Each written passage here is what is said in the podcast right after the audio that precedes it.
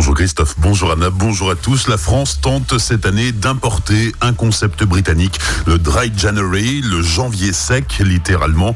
Entendez le mois de janvier sans alcool, car effectivement, après les fêtes de Noël et du Nouvel An, cela peut faire du bien de lever un peu le pied. Mais de là à tout arrêter, il ne faut peut-être pas exagérer. D'ailleurs, Emmanuel Macron et la ministre de la Santé n'ont pas cédé à la pression des lobbies anti-alcool qui leur demandaient leur soutien pour ce Dry January. Quoi qu'il en soit, un adulte sur dix boit de l'alcool tous les jours dans la région Grand Est. C'est ce que révèle une étude basée sur des chiffres recueillis en 2017 et publiée aujourd'hui par Santé publique France. C'est pas mieux ou pire que la tendance nationale. En revanche, la bière caracole en tête des alcools les plus consommés dans la région. 20% des adultes en boivent contre 17,2 ailleurs en France, sauf en Bretagne où ils sont 23%.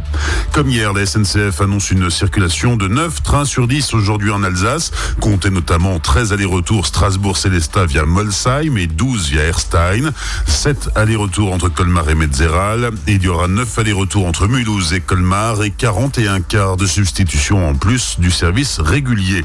Sur les grandes lignes, 16 TGV sur 17 sur l'axe Colmar ou Strasbourg vers Paris. 2 allers-retours du Ouigo, trafic normal des Aléos vers l'Allemagne. 6 TGV sur 10 vers le sud-est, 6 sur 8 vers l'Atlantique.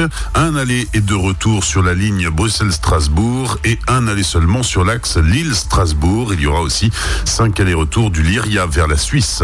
Hier, les avocats ont manifesté devant les tribunaux dans toute la France. À Colmar, plusieurs dizaines de robes noires étaient mobilisées. D'autres manifestations avaient lieu à Mulhouse, Strasbourg et Saverne. L'homme de 24 ans soupçonné d'avoir agressé trois pompiers au couteau dimanche matin à Schiltigheim devrait être jugé aujourd'hui. Son procès en comparution immédiate se tiendra devant le tribunal correctionnel de Strasbourg. À Isenheim, les commerçants exigent l'installation de caméras de vidéosurveillance. Une pétition circule en ce sens suite à l'agression du buraliste de la commune jeudi dernier. Le maire Mark Young précise ce matin dans la presse qu'il comprend la colère des habitants et qu'une étude a été réalisée en vue de l'installation d'un système de vidéosurveillance. Le projet est d'ailleurs inscrit au budget 2020. Cependant, les caméras ne sont pas la solution à tout. D'ailleurs, le tabac presse est équipé de son propre système de vidéoprotection. Une rencontre avec les commerçants est prévue fin janvier en mairie. Raphaël Schellenberger propose d'assouplir la loi NOTRe. Le député du Haut-Rhin demande même la scission des grandes régions. Promulguée en 2015, cette loi régit la nouvelle organisation territoriale que de nombreux élus locaux trouvent trop rigide. Une mission d'information de l'Assemblée nationale est chargée d'évaluer l'impact de cette loi. Co-présidée par le député du Haut-Rhin, elle a rendu ses conclusions en décembre. Elle propose de redonner plus d'autonomie aux régions et aux départements.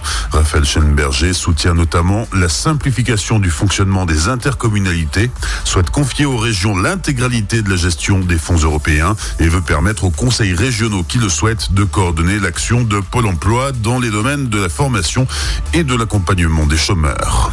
Enfin, un mot de sport avec du basket. La SIG, qui cumule les défaites, joue un match décisif ce soir en Israël. Si les Strasbourgeois l'emportent contre l'Apoel Olon ce soir, ils ont encore une chance de se maintenir dans la compétition européenne.